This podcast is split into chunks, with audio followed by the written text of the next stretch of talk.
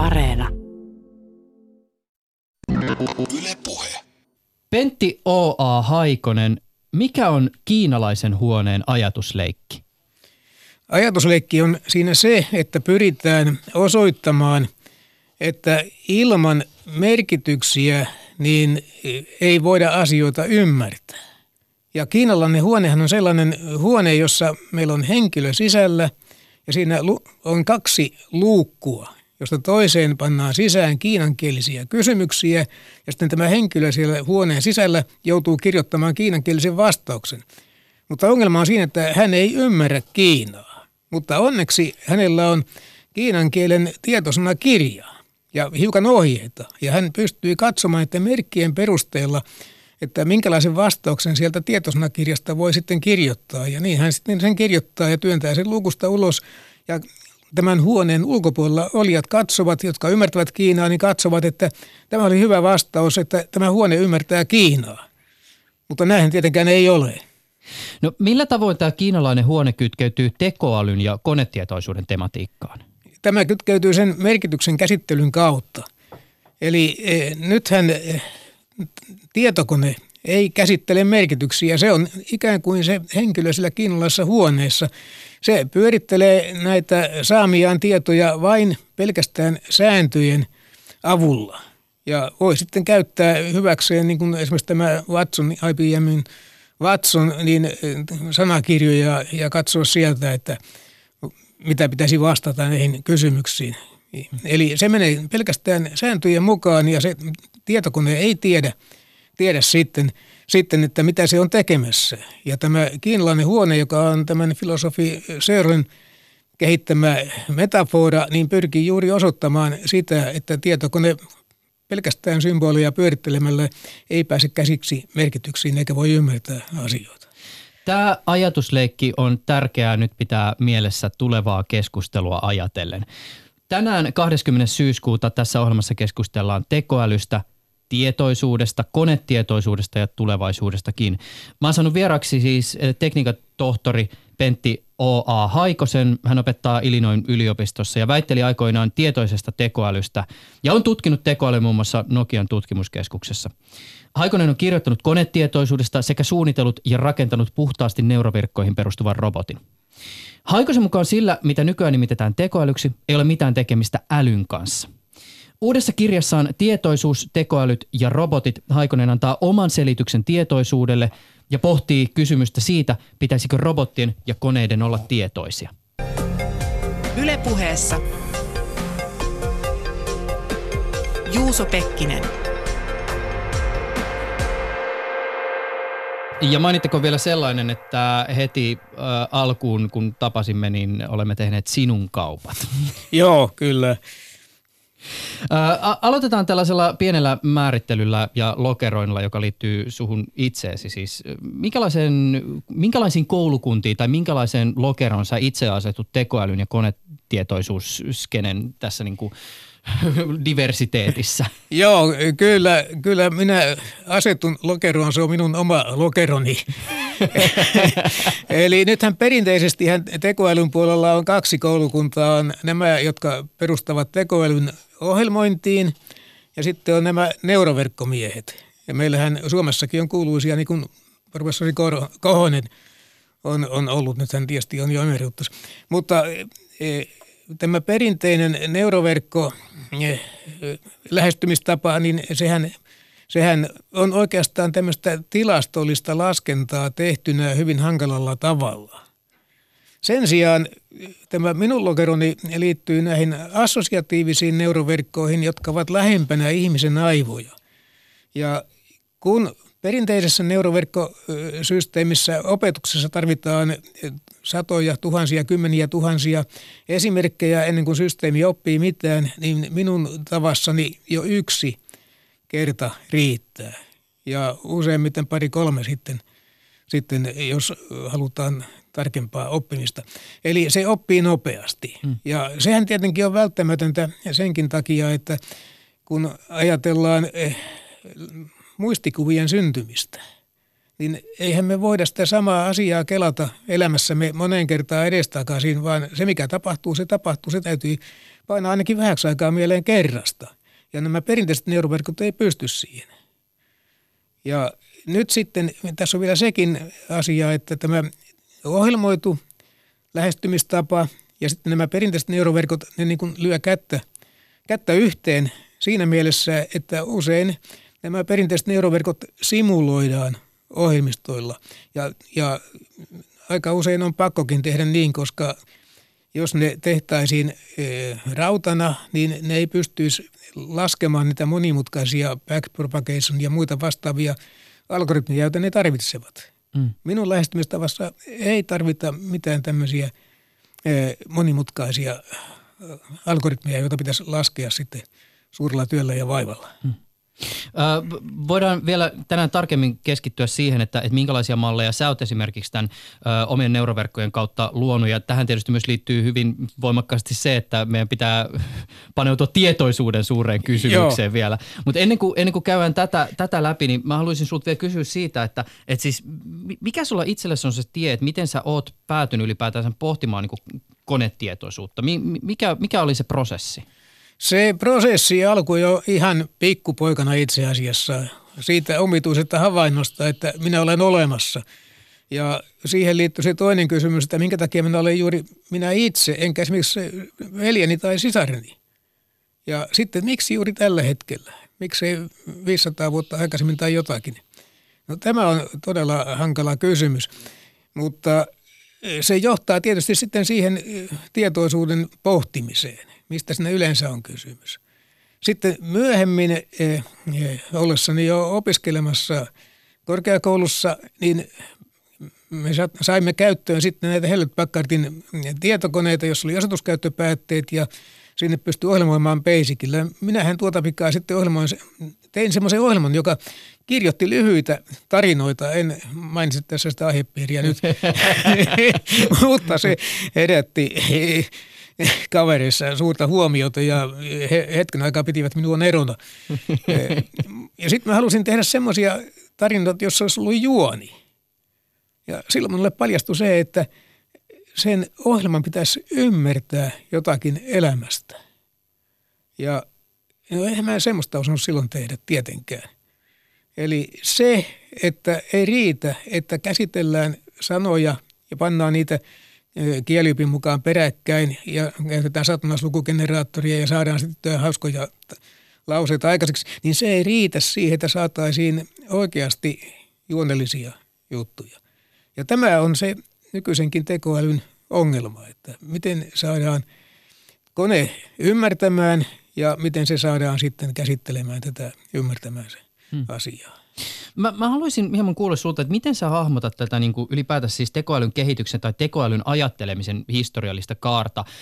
Ja ehkä vielä niin kuin siitä näkökulmasta, että tietysti siihen hyvin voimakkaasti on kytkeytynyt nimenomaan tämä ajatus tästä älystä ja ehkä nimenomaan sellaisesta älystä, joka jossakin ideaalitapauksessa olisi jotenkin verrannollinen ikään kuin ihmisen älyn kanssa. Joo. Tämähän on vanha ajatus sinänsä, että tietokoneen avulla saadaan aikaa ajatteleva kone ja tietoinen kone. Eli silloin jo 50-luvulla, kun oli käytössä ensimmäiset radioputkitietokoneet, jotka oli tosi isoja ja aika tehottomia laitteita, niin, niin silloinhan huomattiin se, että että tietokone voi käsitellä muutenkin kuin numerotietoa. Ne oli alun perin tehty laskimiksi, mutta sitten hoksattiin, että voihan sinne pistää kirjaimia ja sanoja ja ynnä muuta, että se voi käsitellä muutakin tämmöistä asiaa, jos vaan niille löytyy algoritmi, eli voidaan kirjoittaa ohjelma.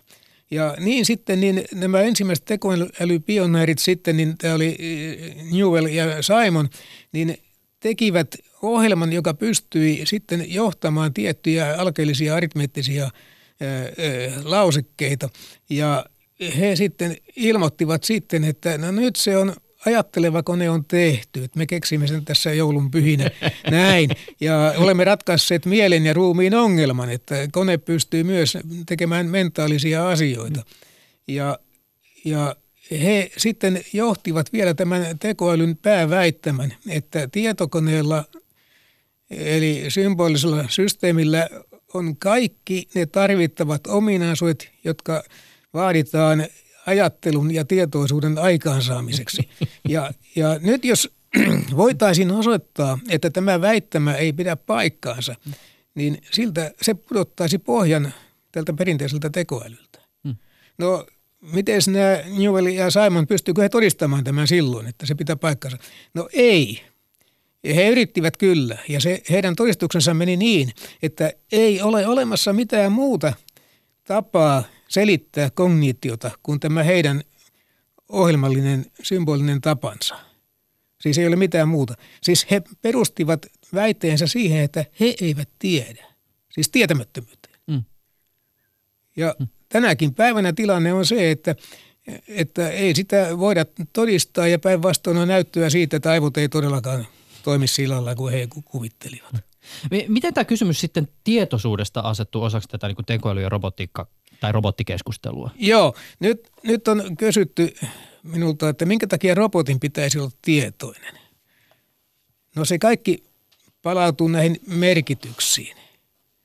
Eli ihmisen ajatteluhan on merkityksellä operointia.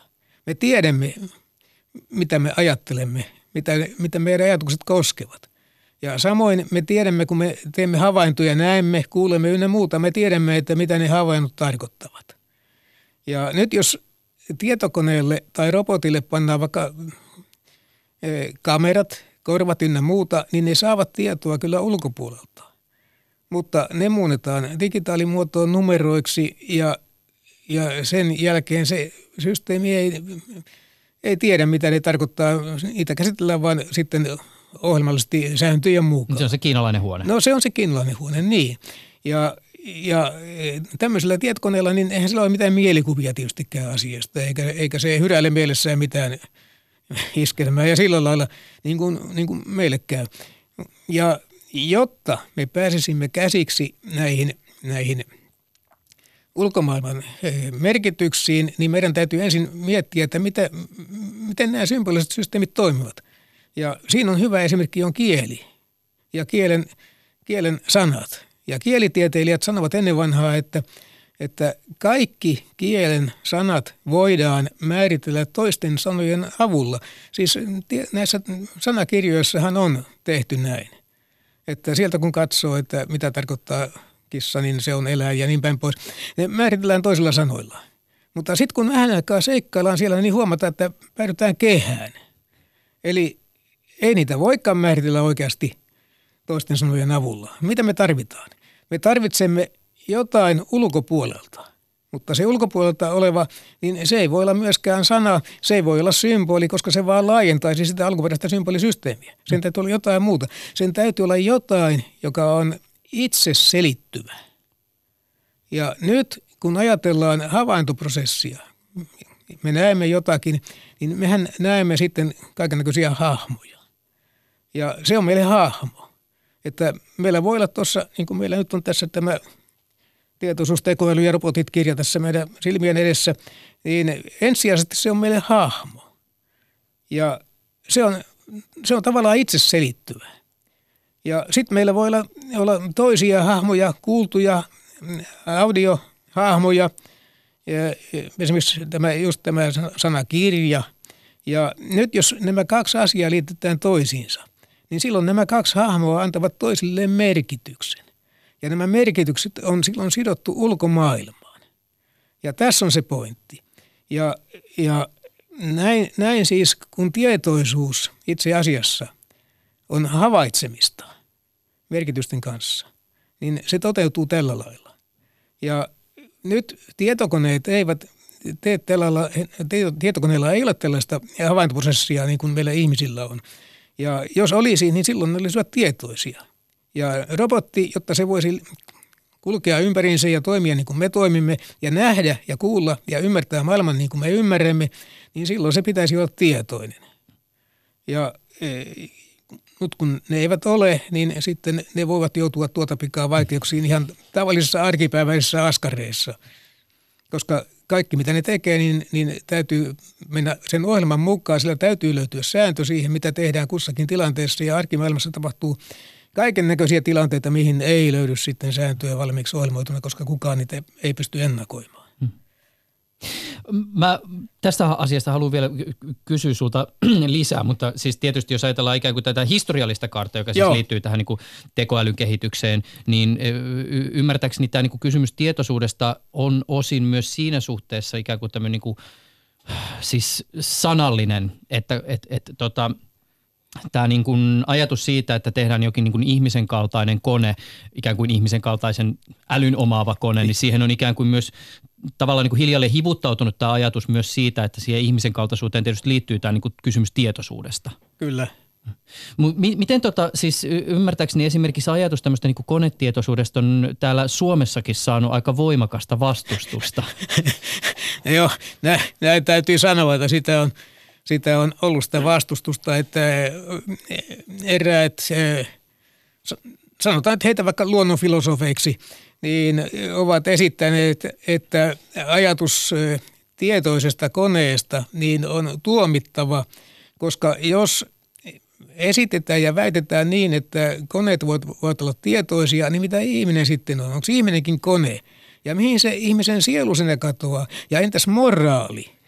Eli jos me olemme koneita, niin eihän meillä ole vastuuta silloin yhtään mistään. Me vaan sokeasti toteutamme jotakin ohjelmaa tai jotain sen tapasta. Ja, ja silloin väistämättä moraali luhistuu ja mikä pahinta, niin olemme eh, ryöstäneet eh, kulttuuria ja, ja käyttäneet sanoja väärin ja ynnä muuta sellaista. Ja, ja sitten on kovasti paheksuttu, että ei näistä pitäisi puhua eikä kirjoittaa yhtään mitään näistä tietoisista koneista. Mutta tässähän on tietysti takana tämä moralistinen eh, virhepäätelmä, että johdetaan eh, sellaisista eh, moraalisista lähtökohdista niin sitä, että miten asioiden pitäisi olla tämän väittäjän perusteella. Että jos, jos väittäjän mielestä niin, niin asia johtaa ikäviin moraalisiin seurauksiin, niin silloin se asia täytyy olla väärin ja mahdoton. Mutta on, on, kyllä mä sanoisin näin, että, että monien mielestä nyt jo moraali on, on heikentynyt. Mutta ei siihen kyllä mitään tietoisia koneita ole kyllä vielä tarvittu. Konetietoisuustutkimuksessa voidaan tunnistaa kaksi pääsuuntaa. Avaa vähän näitä. Joo. Siis kolme. Kolme? Kolme. Kirjassa mainitaan vain kaksi. Onko siellä niin vähän? Okei. Okay. Joo. Kaksi pääsuuntaa. Voi kolmekin tässä yhteydessä toki mainita. Niin, siis nyt tota, tarkoitatko sä tätä dualismia ja sitten materialismia? Niin ehkä mä viittaan tässä, siis ensinnäkin no, mielessä on nyt esimerkiksi tämä niin vahva tietoisuus tai tämmöinen niin Okei, y- yleinen. hyvä. Joo. Hyvä, selvä. Niin tosiaan, kun puhutaan konetietoisuudesta tai tietoisesta tekoälystä tai sellaisesta, niin meillähän on käsite heikko ja vahva tekoäly. Ja heikko tekoäly on juuri sitä, mitä nykyään tehdään, eli se on kovin heikko. ja se, se, siinä ei pyritäkään luomaan mitään ajattelevaa konetta, vaan mennään ihan sääntöjen mukaan ohjelmallisesti. Sitten vahva tekoäly niin pyrkii sitten luomaan myös tietoisuuden, tai vähintäänkin samanlaisen ajatteluprosessin kuin ihmisillä on. Mm. Ja sitten se kolmas lähestymistapa, niin se on tietysti se meikäläisen lähestymistapa. Niin aivan, joo. No mennään, mennään, mennään siihen he, hetken kuluttua. Uh, Mutta mut jos, jos vielä niin avataan tätä kysymystä tästä tietoisuudesta, niin jos sun pitäisi uh, niin kuin mainita nämä kaikkein olennaisu, olennaisimmat kysymykset, jotka nimenomaan niin kuin tietoisuuden mysteeriin kuuluu, niin mitkä ne sun mielestä on? No tietoisuushan, sehän on suuri mysteeri ja on sanottu, että se on ihmiskunnan suurin keksintö, jos se selvitetään. Mutta eihän siinä oikeasti kyllä ole mitään mysteeriä, kun ymmärretään asia oikein. Siis nyt yleisessä keskustelussa, kirjoissa joka paikassa, niin sotketaan tähän tietoisuusasiaan tämä tietoisuuden sisältö ja sitten tietoisuuden mekanismi. Mm. Ja tämä tietoisuuden sisältö, niin sehän on juuri sitä, että mitä me kulloinkin ajattelemme, mistä me olemme tietoisia ynnä muuta. Ja, ja, mutta tämä mekanismi on se, joka mahdollistaa sen kaiken. Ja kun lähdetään selittämään tietoisuutta, niin meidän pitää selittää se mekanismi, eikä suinkaan sitä, että miten me voimme tällä hetkellä olla tietoisia kolmannen maailman asioista ja sen sellaista tai yhteiskunnasta tai, tai itse asiassa itsestämmekin, mm. vaan, vaan se mekanismin selitys riittää. Ja jatkanko mä tästä nyt sillä selityksellä vai haluatko? Ei, no musta ihan, mennään siihen sun omaan selitykseen vielä myöhemmin, mutta Selvä. ehkä mä, mä niin kuin yritän niin kuin hahmottaa sitä, että kun me puhutaan tietoisuudesta, Kyllä. niin mitkä tavallaan on ne niin kuin isot kysymykset, jotka liittyy siis ihan niin kuin lähtien just tästä sisäistä puheesta tai Joo. iskelmien hyräilystä, minkä mainitsit, Joo. Niin vapaaseen tahtoon. Kyllä, joo, juu. Kyllä, vapaa tahto on sitten toinen asia, mitä usein, usein sanotaan, että se liittyy tietoisuuteen tietoisella oli, jolla on vapaa tahto. Mutta se vapaa tahto sinänsä niin on aika ongelmallinen käsite. Että sehän on ristiriitainen käsite ja tuossa kirjassa niin mä totean, että ei sellaista vapaata tahtoa ole eikä voi olla, vaan se mitä meillä on, niin on oma tahto. Avasta eroa. Oma tahto, niin. Ja oma tahtohan taas perustuu meidän omiin tarpeisiin ja, ja arvomaailmaan. Ja pienellä lapsellakin on jo oma tahto, kun se käy sitten ryhtyy vastustamaan vanhempia vain sen takia, että hän haluaa harjoittaa sitä omaa tahtoa. Niin, niin aivan, joo. Mm. Miten sitten tämä esimerkiksi tämä, siis sä mainitsit just, että tämä, on, tämä, niin tämä sisäinen puhe on myös jotakin semmoista, mikä niin sitten taas koneelta puuttuu, mutta joka niin kuin ihmisillä on. tähän liittyen, sulla on muuten kirjassa aika kiinnostava tämmöinen anekdootti siis siitä, että, että sisäistä puhetta voidaan tarkkailla konkreettisesti leukaperistä. Joo, kyllä, joo, siis Leuan, Leuan alueelta. Siis e, nythän niin e, jotkut ihmiset niin puhuvat ääneen sen sisäisen puheensa. Itse asiassa pikkulapset, kun ne oppivat puhumaan, niin ne höpöttävät kaiken aikaa ääneen sen, mitä ne ajattelevat. Aina kansakouluikään tai peruskouluikään asti. Ja niitä voi kieltää, että ole nyt hiljaa. Mutta heti kun silmä välttää, niin se höpötys alkaa taas. Että. Ja kun sitä kuuntelee sitä höpötystä, niin sehän on semmoinen juokseva, juokseva selonteko siitä, että mitä se lapsi kokee ja on tekemässä. Ja nyt tämä sisäinen puhe, niin, niin se on sikäli erikoista, että kun ihmiset puhuvat toisilleen, niin se on pakko puhua, koska toinen ei tiedä, mitä se toinen muuten ajattelisi. Mutta meidän omat aivot tuottavat sen sisäisen puheen, eli me puhumme itsellemme ja silloinhan meidän pitäisi tietää jo etukäteen, että mitä meillä on tarkoitus sanoa ja jolloin se on turha sitten sanoa enää mitään. Mutta sisäinen puhe on se mekanismi, jolla me saamme omat ajatuksemme kuuluviin. Jos meillä ei ole sisä, sisäistä puhetta, niin me kuulisi omia ajatuksiamme. Ja miksi se kuuluu sitten puheena? No sen takia justiin, kun aivoissa ei ole – sellaisia aistielimiä, jotka vois havaita sitä neurotoimintaa puheena tai muunakaan, vaan tämä sisäinen puhe niin, niin tulee sitä kautta, että se neuroaktiviteetti palautetaan kuuloaivokuorelle ja siellä se palautuu ikään kuin kuulluksi puheeksi. Ja näin se puhe kuullaan, sen, siitä saadaan havainto. Ja sitä kautta se liittyy tietoisuuteen. Hmm. Tässä oli sinun kirjassa vaan siis esimerkki, mitä myös Leukaperin sitä kautta siitä, että on Joo. tutkittu sitä, että siis, niin kuin tätä sisäistä puhetta on mahdollista tunnistaa myös esimerkiksi niin kuin sähköisistä signaaleista, e, jotka on näissä, niin kuin, siis tota, jotka tulee sieltä Joo. aivoista näihin niin kuin leukaperiin. Joo sinä aikana, kun ihminen ajattelee Joo. itselleen. Se ikään kuin joo. aktivoi niitä puhumiseen tarvittavia lihaksia ilman, että sitä puhetta vielä tulee ulos. Joo, joo, joo. Tämä, tämä liittyy siihen, että lapset ja jotkut aikuisetkin puhuu ääneen – ja se tarkoittaa sitä, että meillä kaikilla itse asiassa niin nämä puhekomennot menevät meidän leukaperän lihaksiin ja sinne noin. Ja ne voidaan mitata ulkopuolta nykyään. Ja, ja nyt sitten niin nämä signaalit korreloivat sitten siihen, mitä sanotaan. Ja tämmöinen e, korrelaatio voidaan sitten e, kartoittaa. Ja nyt sitten kun mitataan näitä signaaleita, sitten kun joku henkilö ajattelee, niin, niin ne signaalit on siellä, mutta ne on niin heikkoja, että ne eivät aikaan saa vielä sitä kuuluvaa puhetta. Niin, sit, niin ne signaalit voidaan mitata sieltä ja niistä voidaan päätellä, että mitä se henkilö on, on ajattelemassa ja melkein sanomassa. Mutta mikä tämä on nyt sitten tämä olento, joka harrastaa tämmöistä niinku sisäistä puhetta, jolla on jonkinnäköinen kokemus siitä niin kuin itsestään, joka kykenee sitä omaa ajatteluakin tarkkailemaan ikään kuin ulkopuolta. Minkälaisia selityksiä tietoisuudelle on siis annettu? Joo, siis e, se varsin vanha per, perinteinen selitys on tämä Dekan tai eli Descartesin selitys, että on fyysinen ruumis ja sitten on tämä henkinen sielu. Ja sielu on se, joka ajattelee ja ymmärtää ja on, on siis tietoinen. Ja ruumis sitten vain tekee tämän fyysisen puolen sitten. Mutta siinähän tuli tietysti mm, semmoinen ongelma, että miten tämä aineeton sielu sitten komentaa tätä ruumista. Että ehkä se menee jotenkin aivojen kautta, mutta miten se tapahtuu, kun, kun tiedetään oikein hyvin, että, että jos olisi vaikka aineettomia kummituksia, niin ne menee seinien läpi ja eikä ne voi tarttua mihinkään koska ne on aineettomia, ne eivät, eivät aineelliseen maailmaan voi vaikuttaa millään lailla. Niin miten, miten tämä aineeton sielu sitten voisi vaikuttaa aineelliseen ruumiiseen?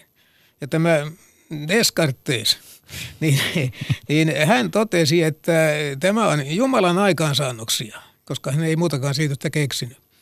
No, tämä on se perinteinen siitystä ja tämä tunnetaan nimellä dualismi. Mutta dualismihan ei oikeasti selitä mitään. Ei se selitä, miten, miten tämä homma menee.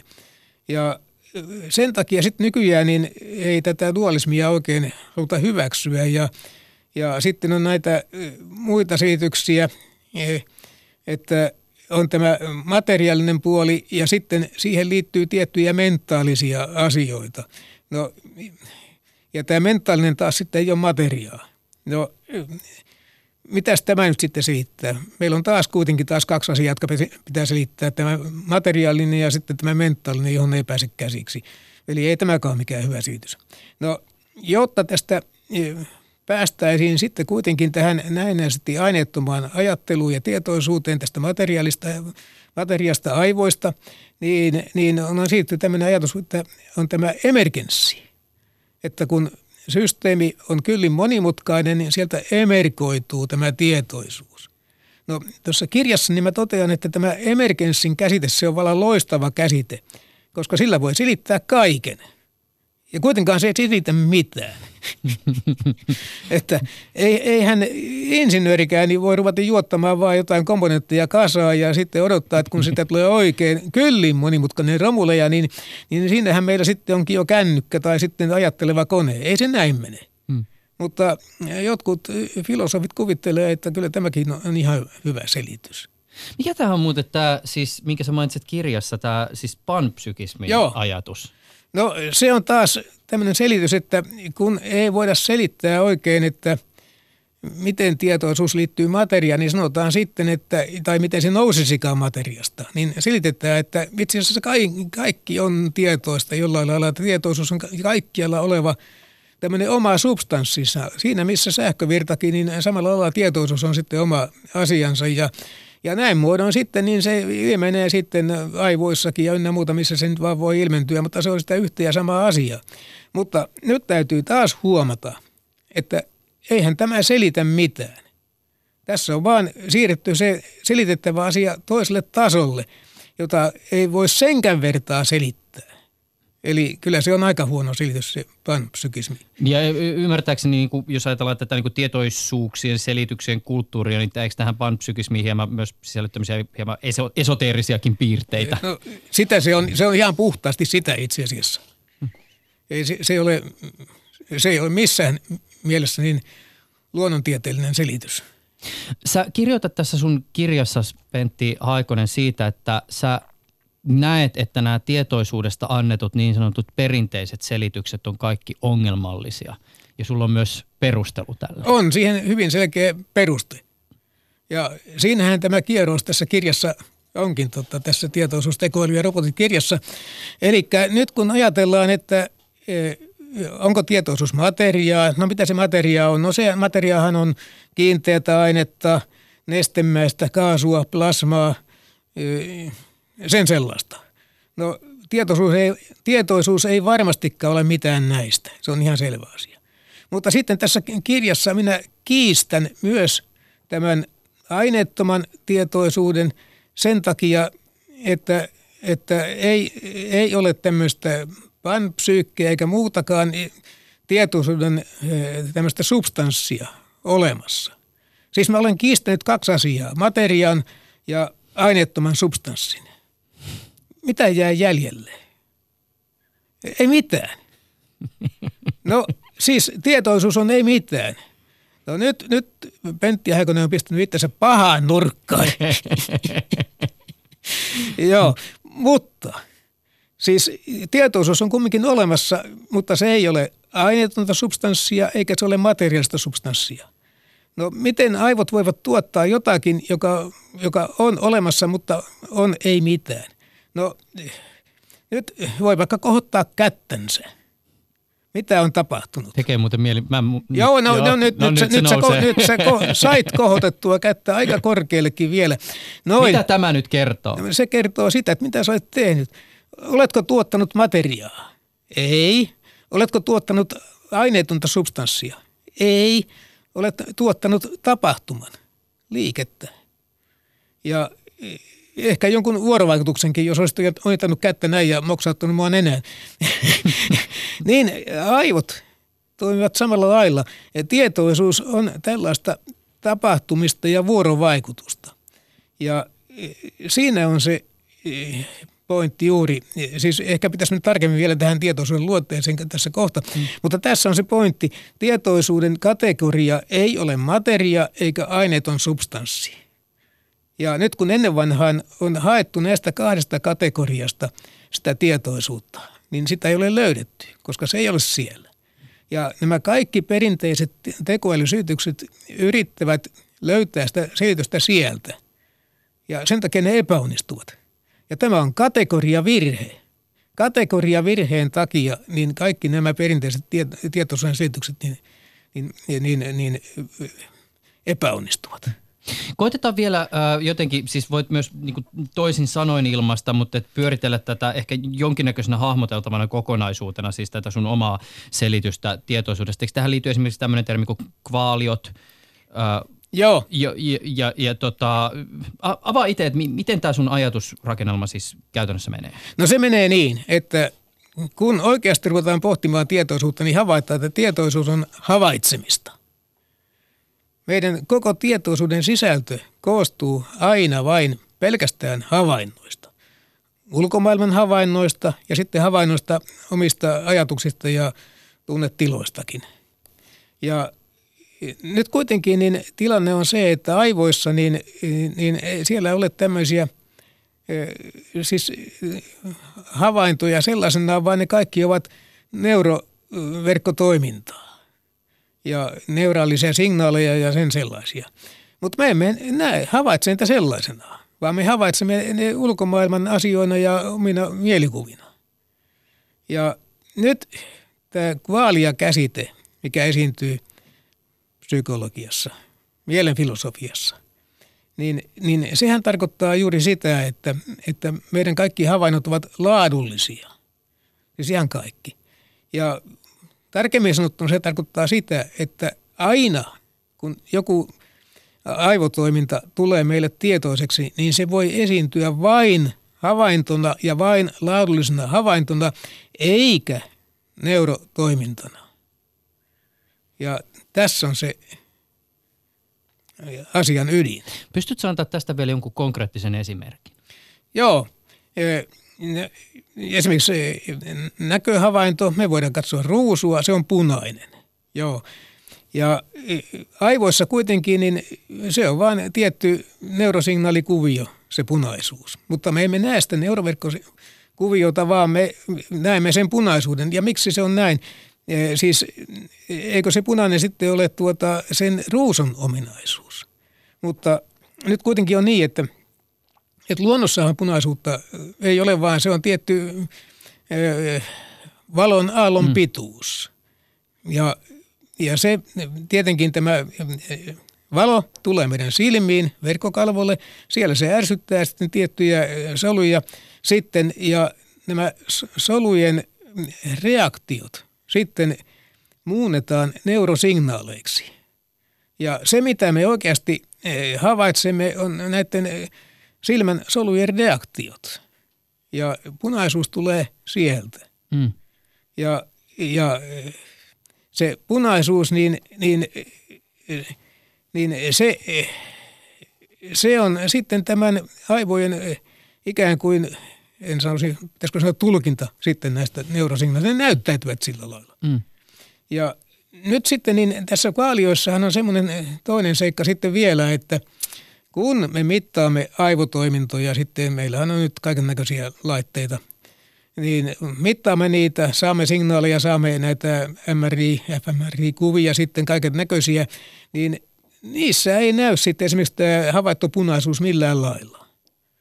Ja, ja nyt tullaan siihen seikkaan, että vaikka kuinka mitattaisiin nykyisillä instrumenteilla, niin ei päästä käsiksi näihin kvaalioihin. Eli itse asiassa näihin meidän, meidän sisäisiin elämyksiin. Mm. Ja, ja tästähän tietysti voidaan sitten johtaa se johtopäätös nyt sitten taas, että kun materiaalisilla instrumenteilla ei päästä käsiksi elämyksiin, niin elämysten täytyy olla, olla immateriaalisia, siis ei-materiaalisia. Mm. Joo, ja, ja tämä tietysti koskee ainoastaan aivoja. Mutta ei tämä asia ole ihan niinkään, että jos nyt sitten tutkitaan meidän muita havaintojamme, otetaan volttimittari, mitataan, että paljonko paristossa on jännitettä tai kännykän akussa. No mitä me saadaan esille? Jos meillä on digitaalivolttimittari, me saadaan numeroarvo. Ja jos meillä on tavallinen vanha viisari volttimittari, niin me saadaan se viisarin mittarin neulan asento. Näin. No olemmeko nähneet sen jännitteen jossakin? Ei, emme ole. Ja sitten me olemme vaan saaneet sitä tiettyjä symbolisia arvoja esille. Näin. Ja mm. sitten, sitten nämä fyysikot, kun ne mittaavat fotonia, niin jos mittausjärjestely on sellainen, että se, se antaa tulokseksi aalto-ominaisuuksia, niin niitä me saadaan. Jos taas se antaa tulokseksi hiukkasominaisuuksia, niin niitä me saadaan. Mutta kummassakaan tapauksessa emme ole saaneet suoraa havaintoa siitä fotonista, mikä se itsessään on. Eli mittaussysteemi, millään mittaussysteemillä emme pääse käsiksi minkään asian omaan sisäiseen olemukseensa. Mm. Das Ding an sich, niin kuin filosofit tykkää sanoa. Eli me, me emme pääse siihen käsiksi. Ja, ja tämä, on, tämä on siis aivan yleispätevä huomio näin, mutta ei kukaan ole sillä perusteella ruvennut selittämään sitten, että kun emme pääse käsiksi, käsiksi tuota, vaikka fotonin luonteeseen, niin fotonia oikeasti ei ole olemassakaan. Ja, tai että se olisi jotain muuta kuin mitä, mitä kuvitellaan. No, ja samahan pätee siis vaikka, vaikka hyrrään tai mihin hyvänsä. Että totta kai me saamme sitä havaintoa, voimme mitata sen pyörimisnopeuden ja kaikkea, mutta emme pääse käsiksi siihen sen varsinaiseen olemukseen. Ja, ja näin ollen niin tämä ei suinkaan todista sitä, että aivoissa nämä elämykset olisivat sitten, eh, sitten eh, jotenkin eh, ainutlaatuisia ja, ja immateriaalisia eh, jonkun sielun tuotoksia. Mm. Niin tämä on tietysti se kohta, Pentti Haikonen, jossa jossain toisessa yhteydessä, jos studiossa olisi vain ja ainoastaan filosofi, niin voisi kiittää vierailusta ja pistää lopputunnelin soimaan, mutta nyt voidaan todeta, että tässä ei vielä kaikki. Ei tässä koska kaikki. sä et pelkästään siis pohdiskele tätä asiaa, vaan sä oot siis ensinnäkin luonut oman mallin sille, miten konetietoisuus voitaisiin saavuttaa ja tämän lisäksi sä oot ottanut siis kolvin ö, käteen ja rakentanut robotin, jossa sä konkreettisesti siis teet tämän mallin olevaksi. Joo, kyllä. Siis minä olen kirjoittanut kolme kirjaa englanninkielellä siis kansainväliselle kustantille tästä asiasta jo vuosien saatossa, jossa minä olen sitten johdatellut lukijoita tähän kehittelemäni malliin, jota vieläkin edelleen tietysti kehittelen tätä, joka on siis tällainen assosiatiivisiin neuroverkkoihin perustuva kognitiivinen arkkitehtuuri – Eli se on tällainen e, ikään kuin rakennusohje robotin aivoille. Ja, ja tässä e, mallissa me olemme ottanut huomioon kaikki nämä filosofiset kysymykset ja sen, että miten, miten tämän systeemin pitää pystyä tekemään havaintoja ulkomaailmasta merkitysten avulla ja myös sitten omasta sisäisestä e, toiminnasta, aktiviteetista, niin kuin, niin kuin ajattelusta ja sen sellaisesta.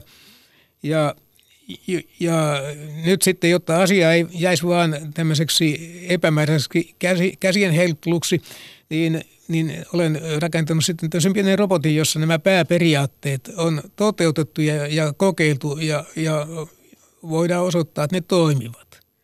Ja tässä robotissahan siinähän on pieni alkeellinen sisäinen puhekin itse asiassa. Eli siis toisin sanoen voiko sanoa, että sä oot rakentanut jossain määrin tietoisen robotin? No, voi sanoa, juurihan sä sanoit. Mutta... Tai ainakin siis, no okei, okay, tästä tietysti täytyy ehkä täsmentää, että, että, tota, että väität Ei, en, en väitä, en väitä, okay. en väitä, vaan siis tässä on vaan testattu näitä periaatteita. Niin aivan. Kyllä, ja ja se on sitten, siitä voi keskustella, siis tehdä pitkän filosofisen keskustelun, että, että onko se nyt missään määrin tietoinen ja jos on, niin hyvin, hyvin pienessä mittakaavassa. E, mutta periaatteet on, on siellä ja, ja se, mitä mä olen esittänyt faktana on, että tässä minun robotissani kipu esiintyy tämmöisenä e, häiritsevänä dynaamisena systeemitilana – sen sijaan kun jossakin näissä tietokoneperusteisissa roboteissa ynnä muuta, niin niissäkin on olevinaan kipu, mutta se on sitten vain jonkun muuttujan numeroarvo, eikä se tunnu millekään. Pyrkiikö se kone välttämään kipu, kivuliaita tilanteita? No ihan varmasti joo, kyllä. Ja se oppii yhdistämään sitten niin kivun sitten tiettyihin kohteisiin. Mm. Ja sen jälkeen se pyrkii välttämään niitä, tulee ikään kuin sellainen pelkoreaktio itse asiassa. Tämä sun XCR1-niminen robotti, se, se on ollut siis, a, aikaisemminkin sä oot esitellyt sitä ja se on jo pelkästään niin kuin oman ohjelmansa aihe. Sanotaanko teknisistä ominaisuuksista sen verran siis, että, että siinähän ei ole siis tämmöistä perinteistä mikroprosessoria ja siinä ei ole myöskään perinteistä muistia. Ei. E, e, mutta et, et se on nimenomaan tämmöinen niin kuin analogisesti kolvattu neuroverkko, millä se toimii. Mutta et, tota, uh, mä haluaisin nyt kuitenkin kysyä pari tämmöistä niin hyvin perustavanlaatuista kysymystä, jotka liittyy siis tähän, että, että miksi? Minkä takia meillä olisi mitään mieltä luoda tietoista konetta? Minkä takia tämä sun pyrkimyksesi luoda tietoinen Joo. robotti on perusteltu? Joo, mä vastaan tähän niin, niin kohta. Mä tässä vaiheessa sanon, että näitä robotin demovideoita on nähtävissä minun YouTube-kanavalla, että kun hakee sieltä Haikunen YouTube, niin eiköhän sieltä löydy se kanava sitten. Ja näitä... Ne on kiehtovia, voin suositella niitä lämpimästi. Koska näin muuten on vaikea kuvailla, että mitä se tekee ja miten, mitä, miten se reagoi kipuun ja sen sellaista. Mm-hmm. Näin. Mutta tähän, että minkä takia robotin pitäisi olla tietoinen sitten, niin oikeastaan sitä pikkusen tässä jo käsiteltiinkin, niin sehän palautuu siihen, että jos robotti ei mitään ymmärrä, niin, niin sinne on vaikea tulla toimeen. Ja, ja sitten se, että niin tämä liittyy siihen tietenkin siihen, siihen kiinalaiseen huoneeseen myös. Eli jotta robotti pääsisi käsiksi merkityksiin, jotta se voisi mitään ymmärtää, niin, niin sillä täytyisi olla sitten tämmöinen havaintoprosessi, joka tuottaa sellaisia signaaleja, jotka ovat itse selittyviä. Mm. Ja nämä itse selittyvät signaalit, ne ovat kvaalioita.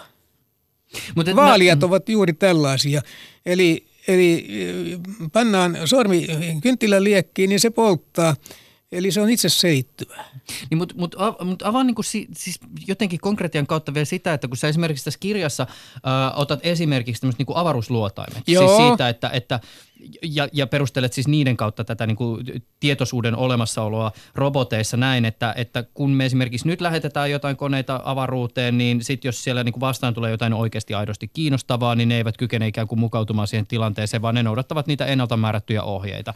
Joo, mutta tulevaisuudessa mehän pyritään niin kuin, ja pyritään ja kykenemme luomaan koneita, jotka tällä niin kuin tekoälyllä, ja nyt käytän tekoälyä tässä merkityksessä, missä se nyt yleisimmin on ehkä käytetty, mutta että, että mehän kyetään niin kuin luomaan entistä kompleksisempia tekoälyjä, jotka sitten kykenevät reagoimaan semmoisiinkin tilanteisiin, jotka, joita tekijä ei välttämättä ole alun perin ihan täysin ajatellut. Mutta mi, mi, miksi se tietoisuus on siinä se olennainen osa? Niin aivan. Siis se palautuu siihen, että me ei kyllä kumminkaan kyetä luomaan sääntöjä joka tilanteeseen, joka tulee vastaan. Niin aivan. Niin, ja silloin sen laitteen pitäisi pystyä hoksaamaan jotakin. Ja se hoksaaminen on aika vaikeaa tämmöisessä ohjelmoidussa systeemissä. Että esimerkiksi kun USA laittoi näitä ensimmäisiä Mars-kulkijoita, niin siellä se yksi sitten juuttuu jonkun kiveen kiinni ja se ei ollut edes sen verran viisas, että olisi ymmärtänyt peruuttaa. Ja semmoista sääntöä ei tullut, ollut siellä laitettu, että joka olisi laukassut sen peruutusreaktion juuri, juuri sillä hetkellä. Ja se oli vaikeuksissa sitten kovasti, että ne joutui laittamaan sinne radioteitse jotain ohjelman muutoksia ja muuta, että sai sen liikkeelle.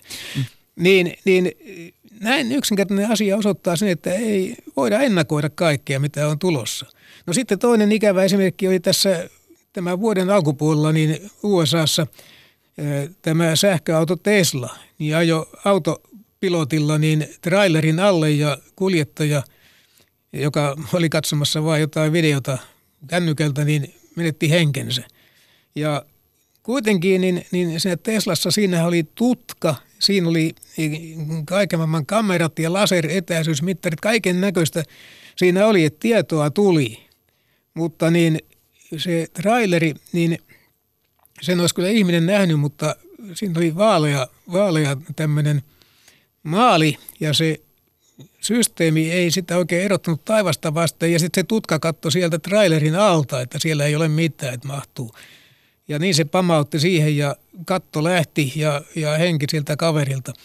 Eli tässäkin tapauksessa niin se kiinalainen huone, niin se tappoi sen asiakkaansa. Mutta jos ajatellaan niin sitä, että, että me kykenisimme luomaan jonkun koneen, joka on tietoinen ja, ja se tietoisuus on semmoisella tasolla, että se kykenee tekemään se laite autonomisia päätöksiä tämmöisessä tilanteessa, Joo. mistä nyt tässä ollaan esimerkiksi puhuttu. Mutta mikäli tämmöinen kone kyettäisiin luomaan, niin se tietoisuus kyettäisiin jotenkin aukottomasti sieltä niin kuin, ikään kuin todentamaan, niin silloinhan me oltaisiin niin kuin oikeasti aidosti todella vakavien filosofisten kysymysten äärellä. Siis esimerkiksi tämmöisten, että ensinnäkin, että, että mikä on tämmöisen niin kuin koneen oikeudellinen vastuu, tai että minkälaisia moraalisia velvoitteita Joo. tämmöisellä niin kuin tietoisella laitteella on.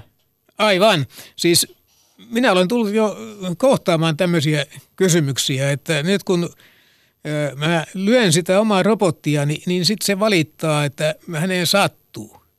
Ja siellä minun YouTube-kanavallakin on tämmöisiä videoita ja sitten sillä on yksi katselija kommentoi sitten, että se tuntuu niin pahalta ja, ja, ja että, että mitä se sitten olisikaan, jos olisi oikein oikea robotti, joka samalla lailla tuntisi, että hän ei uskalla ajatellakaan, miten pahaa se tuntuisi. Ja, ja sitten minulla on sanottu muulloinkin, muulloinkin sitten ihan, että, että minä en saisi lyödä sitä robottia, koska se ilmeisesti kärsii. No, jos meillä olisi tämmöisiä palvelijarobotteja, tietoisia palvelijarobotteja, niin saataisiko niitä lyödä sitten, jos ne tekee jonkun virheen vaikka, että ne lyödään sitä. No minun robottinikin oppii jo siitä jotakin, kun sitä lyö niin kyllähän nämäkin sitten oppisivat, että tämä oli huono juttu, että nyt, nyt tehtiin virhe ja ei te, tehdä uudestaan. No lapsetkin oppii, kun niitä, niitä muksii, kun ne tekee väärin, mutta sitähän ei saa tehdä, se ei ole, ei ole tietenkään oikein nykyaikana. Niin, niin miten nämä robotit sitten, saako niitä lyödä, jos niitä oikeasti sattuu? No miten sitten, kun se robotti lyö takaisin? Ja se on tietoinen. No siinä on se vaara tietysti, että jos sitä ei ole jollain konstilla estetty, että robotti voi hyvinkin niin haluta kostaa. Ja sehän ei ole hyvä juttu se ollenkaan sitten. Hmm. Mutta tämä on tietysti niin siis iso yhteiskunnallinen kysymys siis siinä mielessä, että mi- mitä käytännössä oikeasti meidän niin siis olemiselle tällä pallolla tapahtuisi, jos ikään kuin ihmisen rinnalle tulisi siis toinen ikään kuin tämmöinen niin kuin toinen entiteetti, jo, joka on tietyllä tavalla niin kuin velvoitettu vastaamaan omista tekemisistään. Niin, se, siinäpä sitä onkin pohtimista. Ja, onhan... Koska, ja, ja siis niin, no tässä mä menin siinä suhteessa a, a, ajatus sen edelleen, että tietysti, että jos olisi tämmöinen niin tietoinen robotti, niin. jolla olisi korkeat kognitiiviset toiminnot, niin silloin meidän pitäisi aidosti oikeasti esittää se kysymys siitä, että hei, onko tämä tyyppi semmoinen, joka joutuu esimerkiksi istumaan oikeudessa silloin, kun se muksii? Aivan, joo, kyllä. Joo, siis nythän robotit on vain tuotteita. Viksummatkin robotit ovat vain tuotteita ja eikä niillä ole omaa vastuuta. Tai joku se vastuuhenkilö, maksaja löytyy jostain muualta. Mutta sitten, jos meillä oikeasti olisi tietoisia robotteja, vaikka palvelurobotteja tai hoivarobotteja, tämän, tämän tapaisia laitteita, niin, niin silloin tulisi vastaan tämä kysymys, että jos ne tekevät virheitä tai ehdoin tahdon tai vahingossa, niin kuka siitä on vastuussa? Ja jos se robotti on vastuussa, niin miten se korvaa sen vahingon, kun robotilla tuskin on omaa omaisuutta? Niin paitsi, että pitäisikö sille antaa omaisuutta sen jälkeen, jos tämä tietoisuus on niin, no tässä kirjassa, tässä kirjassa niin mä vähän vihjaan siihen suuntaan, että jos vaikka tulee tämmöisiä eh, sairaanhoitajarobotteja, jotka sinänsä on hyviä, koska ne ei sairastu itse, niin, niin silloinhan ne vie helposti sitten ihmisiltä työpaikat. Niin, niin pitäisikö niille maksaa palkkaa saman verran kuin ihmisille tai pikkusen enemmän, jotta niillä ei olisi sitä kilpailukykyä, jotta ihmistenkin työpaikat riittäisi. Ja sitten se, että kun niillä olisi sitten tuloja, niin ne voisi sitten, sitten niin eh, korvata omaisuudellaan tekemiään vahinkoja. Että tässä on mielenkiintoinen kysymys, että pitäisikö ammattiliittojen liittojen jo tässä vaiheessa niin ottaa huomioon tämä seikka ja vaatia roboteille vähän korkeampaa palkkaa, että ne ei pääse kilpailemaan – ihmishoitajien kanssa. Mutta toisaalta nämä on, siis, nämä, ja nämä on niin kuin siis aivan äärimmäisen kiehtovia kysymyksiä ja on myös, niin kuin, kuten olet tässä kertonut, hyvin perusteltua pohdiskella tätä, että olisiko se tietoisuus jotenkin ominaisuus, jota kohti ehkä kannattaisi koneessa mennä, mutta sitten taas toisaalta niin kuin vaakakupissa ehkä saattaa kuitenkin painaa se, että halutaanko me luoda tämmöinen niin kuin tulevaisuus, jossa me joudutaan miettimään näitä kysymyksiä vai voisiko sittenkin yksi mahdollinen maailma olla se vaan, että, että lähdetään kehittämään entistä pidemmälle sitä tekoälyä, mitä nyt kehitetään, siis sen kaltaista tekoälyä, jolla ei varsinaisesti ole sitä tietoisuutta, joka ei ymmärrä merkityksiä, mutta että sehän on selvää, että tulevaisuudessa todennäköisesti se kykenee tekemään yhä autonomisen, niin entistä kompleksisimpia päätöksiä ilmankin sitä tietoisuutta. Kyllä näin varmasti on ja kyllä tätä perinteistä tekoälyä varmasti tehdään maailman tappiin. Että onhan meillä eh, totta kai niin näitä perinteisiä laskukoneitakin, ne ei minnekään ole hävinnyt, vaikka, vaikka tietokoneet on olemassa. Mutta tässä on sitten se yksi toinen pointti, tämä metafyysinen ja filosofinen pointti, joka on minulle tärkeä. Että en näe niinkään, että pitäisi maailma täyttää roboteilla, vaan pitäisi tehdä vain yksi tai kaksi robottia, jotka olisi tietoisia, e, jotta ne auttaisivat meitä ymmärtämään tietoisuuden syvintä olemusta ja omaa itseämme. Tässä on se perimmäinen kysymys. Mm. Eli se kysymys on loppujen lopuksi kuitenkin sitten filosofinen. Niin, ja, ky- ja lopulta se ja meta- palautuu ihmiseen. Ja metafyysinen, se palautuu ihmiseen, jotta me voisimme ymmärtää itseämme ja meidän asemamme tässä maailmassa. Niin meidän täytyisi rakentaa tietoisia robotteja. Toisaalta tässäkin yhteydessä tavallaan tulee myös siis mieleen se, että ja siis sehän, ja käytännössähän niin kuin ihmiset ovat tehneet ihmisillä ko, niin kuin kokeita Kyllä ja, ja, käyttänyt, ja ihmiset käyttää niin kuin ihan arkipäivässäkin toisiaan ikään joo. kuin tavallaan hyväksi, enemmän tai vähemmän e-, esineellistä, mutta että äh, niin kuin se päätös ylipäätänsä, että me luotaisiin kaksi ihmisen kaltaista korkean kogniti- kognition omaavaa olentoa, jotka ovat tietoisia ihan vaan, jotta me ymmärtäisimme itse itseämme – paremmin ja nämä olisi ikään kuin tämmöisenä niin kuin koe, niin. koeotuksena, niin onhan se, sekin jo itsessään, vaikka se määrä olisi pieni, niin se on iso moraalinen ongelma. Joo, kyllä, totta kai. Mutta jos me nyt ruvetaan pohtimaan että moraalisia ongelmia, niin sitten ei voida tehdä yhtään mitään. niin. Ja puhumattakaan siitä, että sä esimerkiksi tässä on kirjassa myös toisaalta tuot esille näitä ongelmia, jotka liittyy tähän niin kuin nyky, nykyisen kaltaiseen Joo. niin sanottuun tekoälyyn. Joo, siis tuossa kirjassa on, on se viimeinen kappale, joka käsittelee juuri tätä, jota nykyään sanotaan singulariteetiksi – Eli että kun tekoäly ylittää ihmisen henkisen kapasiteetin, no se mitä mä sanon tuossa, niin totean, että ihan niin se ei mene, mutta se mitä mä sitä esitän siinä omina johtopäätöksenä, niin se on vähintään yhtä kauheata, ellei kauheampaa. Avaa vähän. No nythän tässä on jo nähtävissä näitä, mitä on tapahtumassa. Eli nyt ensimmäistä kertaa ihmiskunnan historiassa tekoäly tai se mitä sanotaan tekoälyksi, niin, niin mahdollistaa sen, että kaikista ihmisistä voidaan reaaliajassa koota ihan mitä tahansa tietoa. Että mitä, missä ihminen on, mihin hän on menossa ja jopa se, että mitä hän ajattelee, mikä hänen maailmankuvansa on. Ja, ja kun tämä tieto on saatu, niin tietohan on valtaa tietenkin, niin, niin sitä tietoa, tiedon avulla voidaan sitä ihmistä rahastaa. Ja sitten myös voidaan valvoa. Ja e, nythän on tämä rahastuspuoli tietysti on hyvin tärkeä. Esimerkiksi älyliikenne on sellainen seikka, että katsotaan missä ihmiset liikkuvat ja kun tiedetään sen, niin sitten voidaan tasapuolisesti niin rahastaa siitä. Tulee uutta bisnestä. Mutta kenelle se bisnes tulee ja ketä ollaan riistämässä? Kuka joutuu maksajaksi? Ja aivan samoin sitten muillakin alueilla kuin pelkästään tässä älyliikenteessä, niin tämä on vähän sama juttu, että meistä kerätään kaiken aikaa monenlaista tietoa. Ja sitä tietoa ei välttämättä käytä hyvin tarkoituksiin.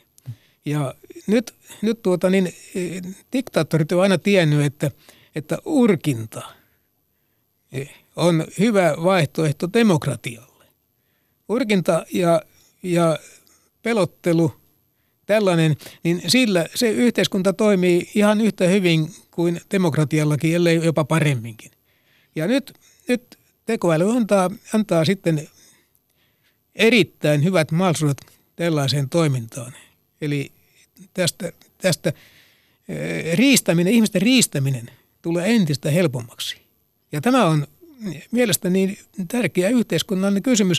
Eli meidän pitäisi miettiä sitä, että mitkä on ne arvot meidän yhteiskunnassa, joita tavoitellaan. Että onko se se, että, että rahastetaan ihmisiä kaikesta mahdollisesta, valvotaan heitä joka asiassa, kytätään ja niin päin pois, vai pitäisikö olla jotain vapauksia ja pitäisikö olla niin, että yhteiskunnan ei pitäisi yhtään tarpeettomasti puuttua ihmisten tekemisiin, vaan muulla tavoin katsoa, että kaikki, kaikki pelaa.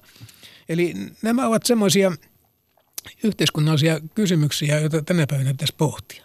Tämä on kyllä ollut semmoinen jakso, jonka jäljiltä noita kysymyksiä on melkein vielä enemmän kuin vastauksia.